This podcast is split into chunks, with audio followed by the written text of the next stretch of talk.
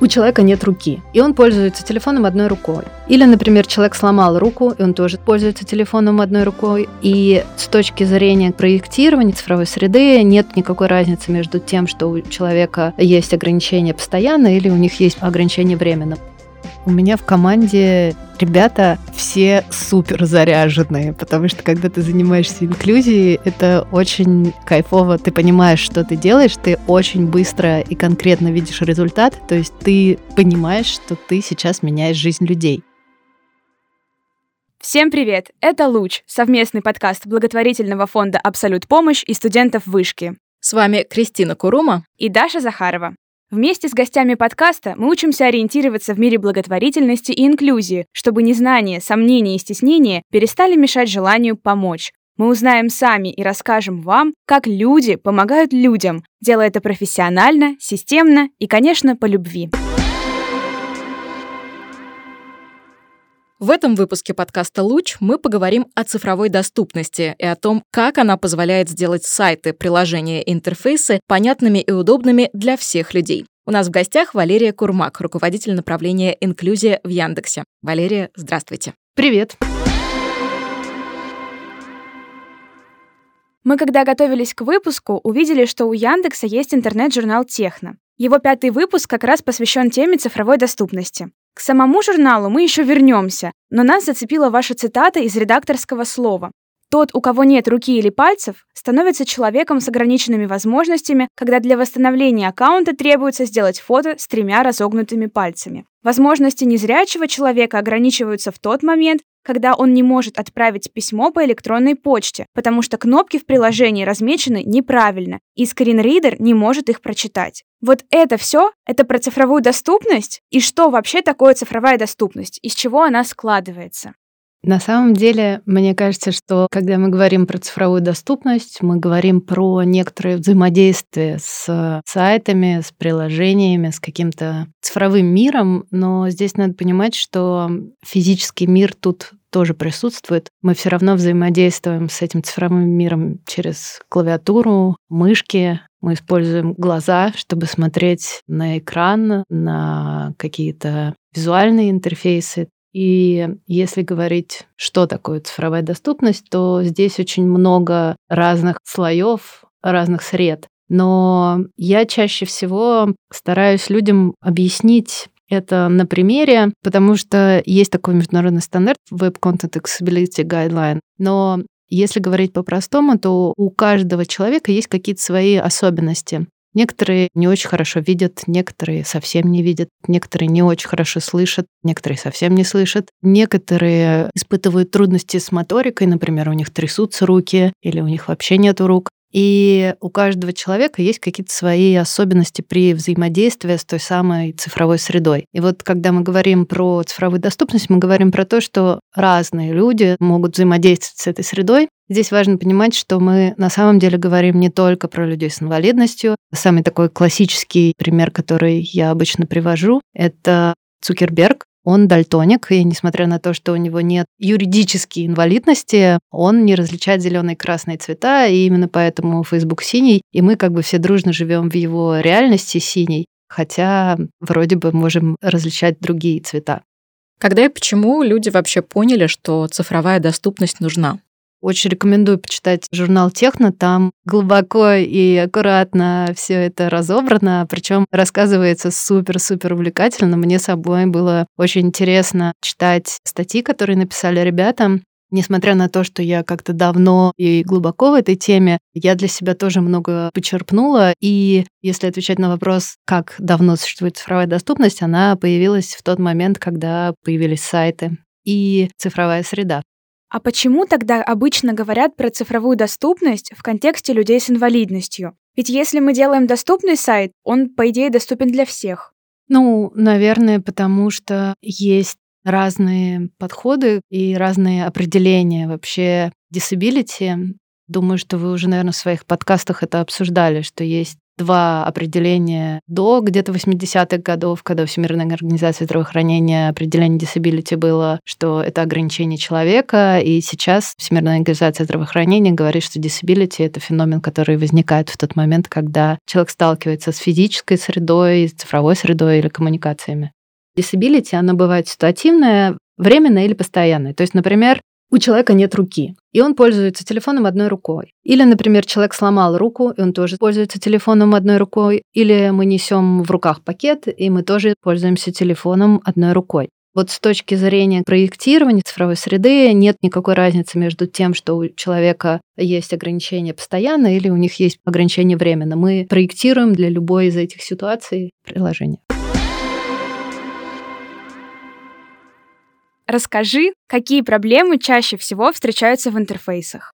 Аудитории бывают разные, и на самом деле для каждой из этих аудиторий проблемы, с которыми они часто встречаются, будут разные. Если мы, например, говорим про незрячих людей, то такие люди работают с невизуальным интерфейсом, они используют программу экранного доступа, на английском называется скринридер, и эта программа зачитывает все, что зрячий видит на экране постепенно по каждому элементу. И вот чаще всего проблемы, с которыми сталкиваются такие люди, это когда какой-то контент не имеет альтернативного текста. То есть, например, у какой-то иконки нет подписи. Довольно стандартный пример. Мы каждый день встречаем в интерфейсах, например, гамбургер. Кнопочка такая тремя полосочками — это меню. И каждый зрячий человек знает, что это меню, потому что мы привыкли к тому, что она выглядит именно так.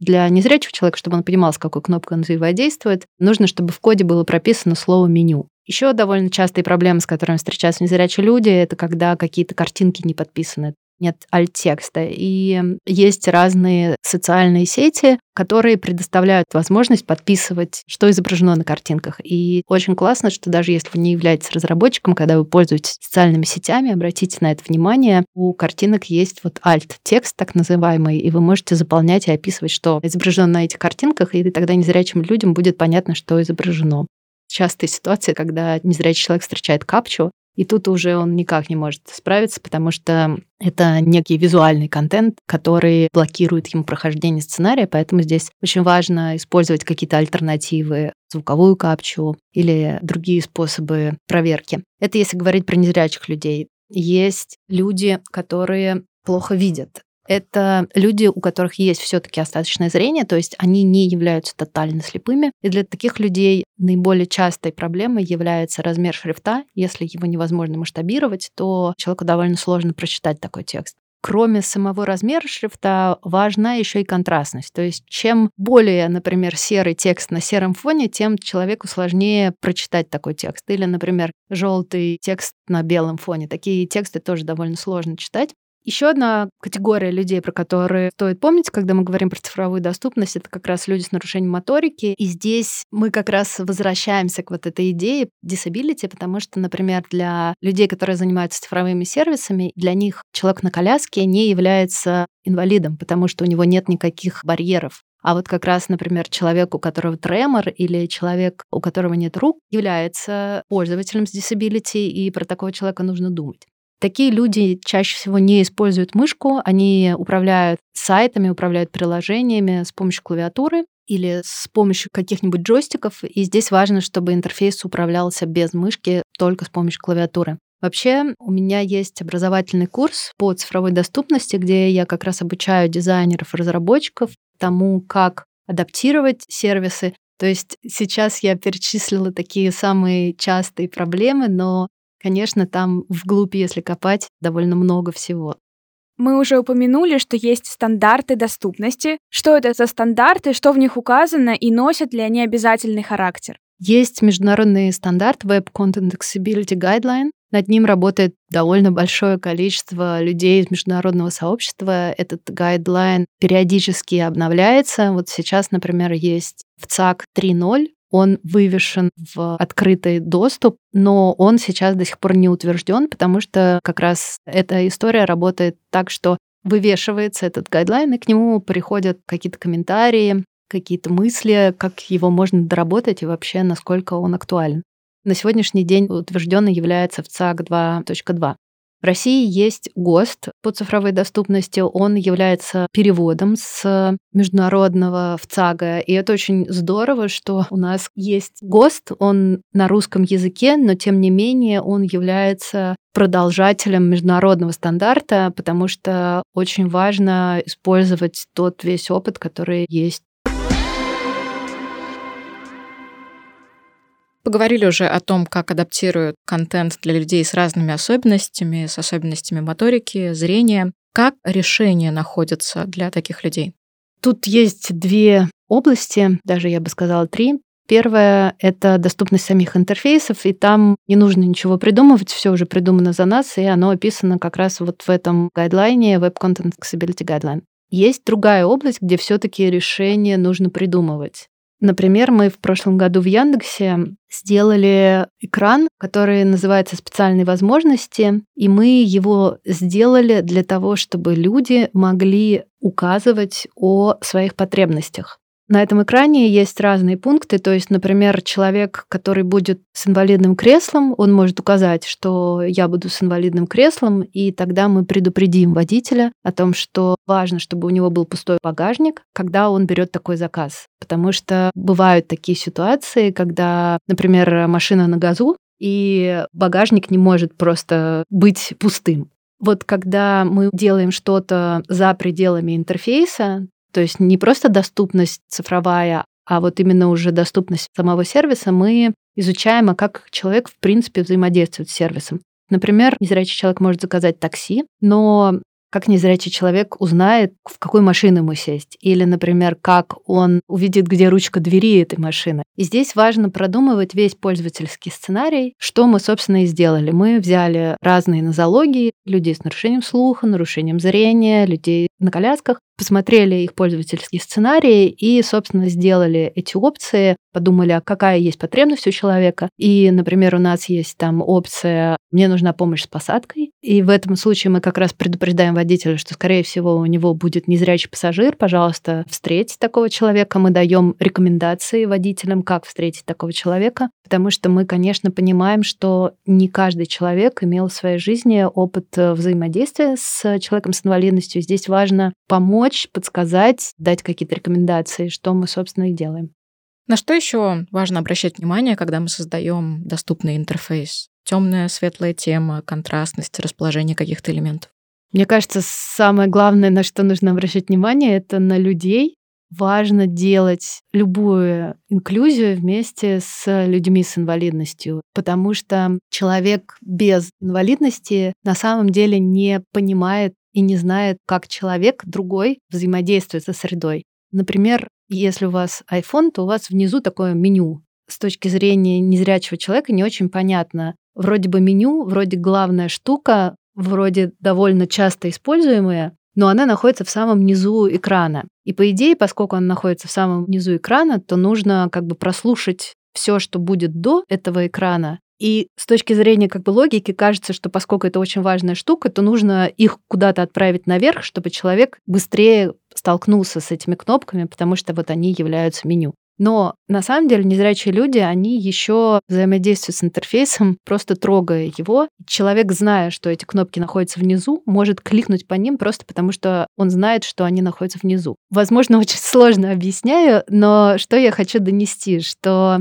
не нужно решать за людей. Спросите у них, как им удобно. Спросите у них, как сделать ту или иную штуку, потому что довольно часто разработчики, например, из желания сделать удобно, они делают неудобно. Например, делают очень длинные подписи к кнопкам. Если у зрячего написано название кнопки «продолжить» или там «далее» или там «купить», то иногда разработчики думают, так, ну незрячий человек, он же не понимает, что там дальше, что за «продолжить» надо ему как бы подсказать. И они подписывают эту кнопку, нажмите на эту кнопку, чтобы купить такой-то товар или чтобы продолжить заполнение какой-нибудь анкеты. Поскольку незрячий человек прослушивает всю эту информацию, то есть ему чем больше текст, чем больше слов, тем дольше он будет взаимодействовать с интерфейсом. И ему как раз не надо, чтобы там было очень много какой-то информации, какая-то избыточная информация. И тут вот как раз, чтобы вот такие вот нюансы улавливать, очень важно работать с аудиторией. Или приведу другой пример. У меня однажды дизайнер спросил, почему для глухих людей так важно писать простые тексты. Кажется, что любому человеку важно, чтобы текст был простой, ну, как бы все хотят понимать. И здесь для того, чтобы понять, почему важно писать простые тексты, нужно хотя бы раз столкнуться с глухим человеком и узнать о том, что глухие люди говорят на самом деле на другом языке, они говорят на жестном языке, там другая грамматика. И поэтому, когда глухой человек даже читает, например, тексты на русском языке, для него эти тексты сложны, потому что это для него другой язык, как иностранный язык. А как задействованы люди с инвалидностью в процессе адаптации? Учитывается ли их мнение? Мы уже поговорили о том, что надо спросить человека, для которого создается продукт, а как именно проходит этот процесс. Здесь, мне кажется, можно очень разными путями идти. И это скорее история не про людей именно с инвалидностью, а про то, как просто разрабатывать цифровые сервисы или какие-либо другие сервисы. Мне кажется, несколько подходов. Ну и правда, это не относится именно к людям с инвалидностью, а к любым людям. Когда вы что-то проектируете, важно сделать какой-то предварительный research, понять, а как люди пользуются такими штуками, а есть ли аналоги, или если есть аналоги, то какие в них есть преимущества или какие есть недостатки. И дальше очень здорово иметь прототип, какой-то MVP, чтобы протестировать то, что вы сделали. Чем раньше вы протестируете, тем быстрее вы получите обратную связь, поймете, как его дорабатывать, и не будете тратить много ресурсов и времени на то, чтобы делать то, что никому не нужно. Можешь, пожалуйста, рассказать про процесс разработки сайта, либо же интерфейса, из чего начинается работа вообще? Первое, что мы делаем обычно, мы проводим тестирование.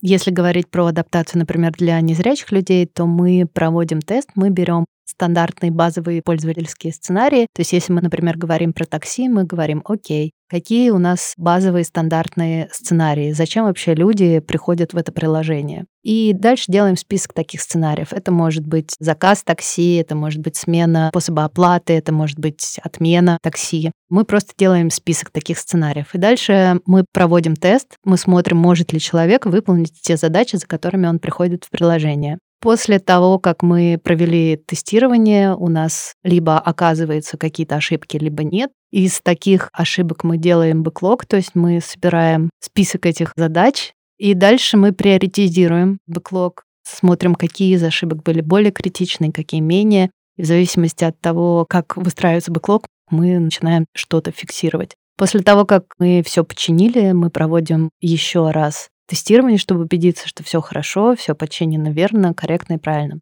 В ходе адаптации довольно часто у разработчиков возникают вопросы, например, как раз как подписать какую-то кнопку или как сделать какой-то элемент, чтобы он был удобен и понятен для незрячего человека. Здесь очень важно консультироваться с такими людьми. Нам очень везет, что у нас есть в команде незрячие эксперты, с которыми мы можем в любой момент посоветовать и спросить, а как лучше сделать.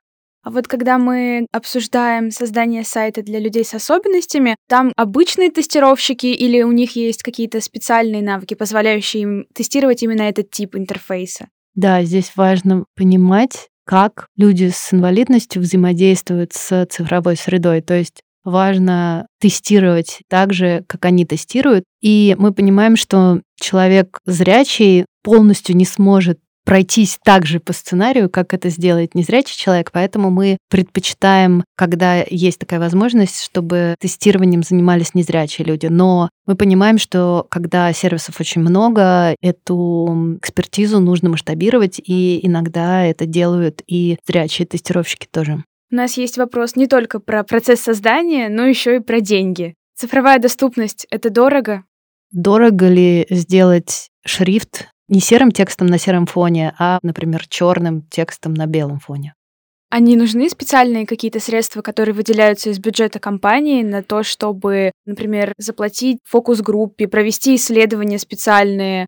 Я уже упоминала курс, который я сделала. Он для дизайнеров-разработчиков. Почему я его сделала? Потому что я в какой-то момент поняла, что почему-то цифровой доступности не учат в университетах, в институтах. И когда дизайнеры и разработчики выходят в мир, когда они начинают делать сайты и приложения, они не учитывают в своей работе важные аспекты, которые важны для того, чтобы сервисы были доступны для людей с инвалидностью. Как я уже привела пример, вроде бы не нужно делать ничего особенного, просто сделай шрифт контрастным. И когда мы говорим про работу разработчиков, там все то же самое. Подпиши в коде просто название кнопки, сделай так, чтобы у иконки было слово меню. Тут вопрос не в дополнительных ресурсах, а вопрос в образовании и грамотности дизайнеров и разработчиков.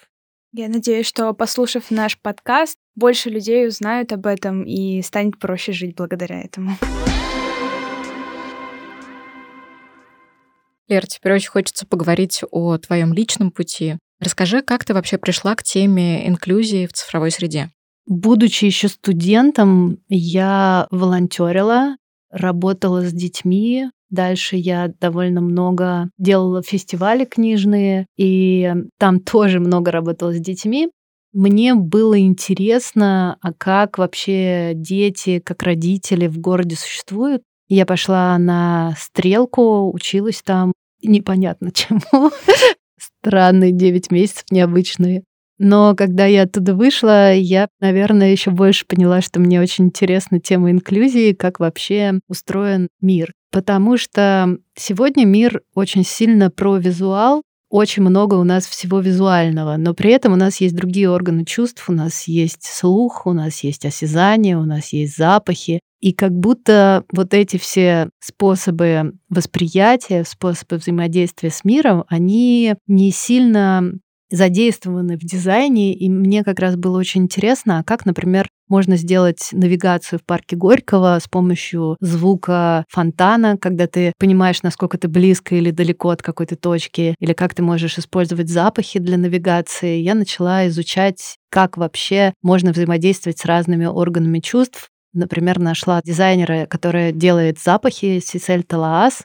У нее есть довольно много выставок, Например, выставка, где ты можешь оказаться рядом с запахом мужчины, у которого только что была паническая атака. Или, например, у нее была выставка про Первую мировую войну, запахи Первой мировой войны. Или у нее есть выставка про запахи западного восточного Берлина.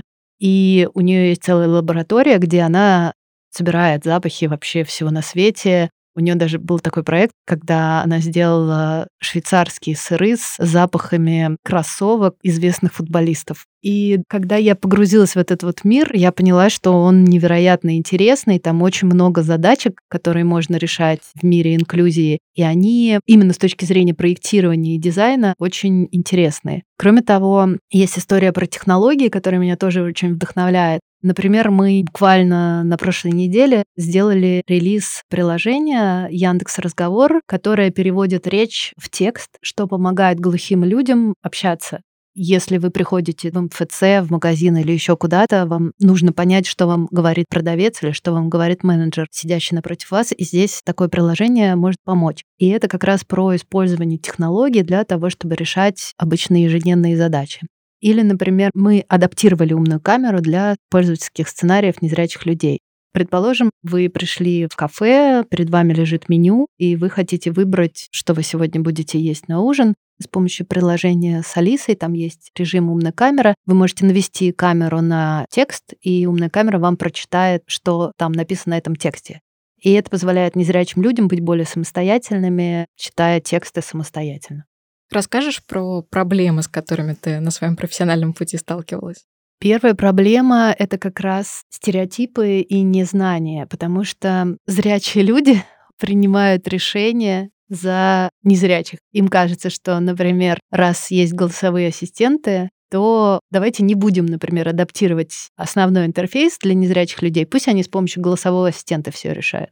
В общем, первая история — это стереотипы, потому что действительно у нас, да и не только у нас, вообще общество сильно разделено на людей с инвалидностью и без, и как будто эти два мира не очень сильно соприкасаются. Из-за того, что эти два мира не сильно соприкасаются, довольно много стереотипов с ними приходится ежедневно работать. А есть ли какая-то тенденция, которая говорит о том, что улучшение присутствует? То есть, допустим, 10 лет назад стереотипов было больше, а сейчас как будто бы нет за последние там 5, 6, 7 лет довольно большие изменения произошли. Может быть, вы не сильно обращали на это внимание, но на самом деле авиация, транспорт, все это стало сильно доступнее, чем раньше. Еще одна особенность — это культурные институции, потому что в 2016 году появился закон, по которому как раз транспорт, медицина, культурные объекты и все остальные должны стать доступны, и это стало таким все-таки толчком к изменениям. А что касается сайтов, разработчиков, есть тенденция положительная? Мне кажется, что есть.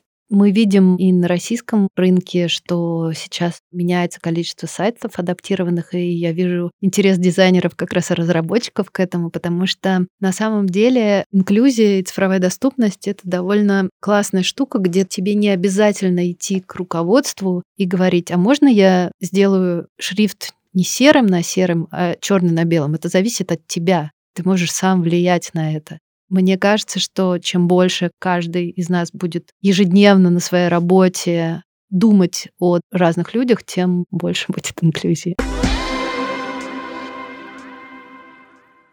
Ты когда-то делала исследование о людях с инвалидностью в России. Можешь поподробнее рассказать об исследовании и к каким результатам вы пришли?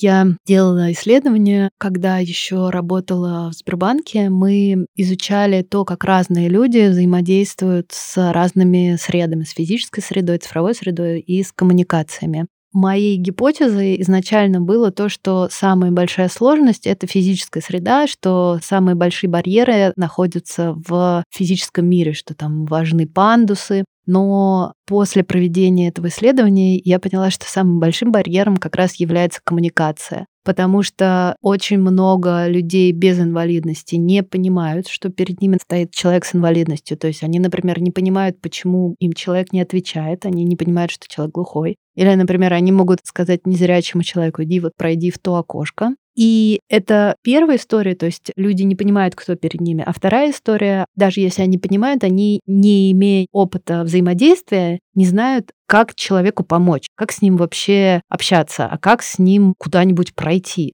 Когда ты не знаешь, у тебя возникает неловкость. И вот эта вот неловкость приводит к тому, что некоторые люди думают, я лучше вообще как бы ничего делать не буду, только бы, не дай бог, не назвать человека как-нибудь не так, вот эта вот трудность и отсутствие вообще взаимодействия этих двух миров приводит к тому, что не так много чего и адаптировано. У тебя есть собственный телеграм-канал, не исключение. О чем ты там рассказываешь? Я, как и, наверное, любой автор, рассказываю там о том, что меня волнует, о том, что я встречаю ежедневно. Иногда, например, я еду куда-то и могу рассказать о том, что меня впечатлило. Однажды мы с моим коллегой, когда я еще работала в Сбербанке, ездили в Италию и ходили с ним в музей да Винчи. И там макеты его разных изобретений, сделанные из дерева, и они как бы работающие. Изначально да Винчи не делал этих макетов, он просто рисовал на бумаге схемы, а они сделали их в 3D-формате. И очень мне было классно, когда мой незрячий коллега, когда я не поняла, как там какая-то штука работает, он мне объяснял, как это работает, потому что он мог потрогать, разобраться, как там, какие поршни куда идут, и дальше объяснить мне. И вот это было кайфово. Иногда я рассказываю про какие-то вещи, которые важны с точки зрения цифровой доступности. Например, есть разные имитаторы, которые позволяют посмотреть на мир глазами разных людей, в частности, например, дальтоников. И я могу там рассказывать про то, какие приложения есть, через которые можно посмотреть на мир глазами других людей. Могу рассказывать про последние запуски в Яндексе, которые у нас были, или про какие-то новые выходы разных важных для цифровой доступности идей, сервисов, интерфейсов, приложений, как-то так. А какой совет можно дать людям, которые хотели бы развивать инклюзию в digital -среде?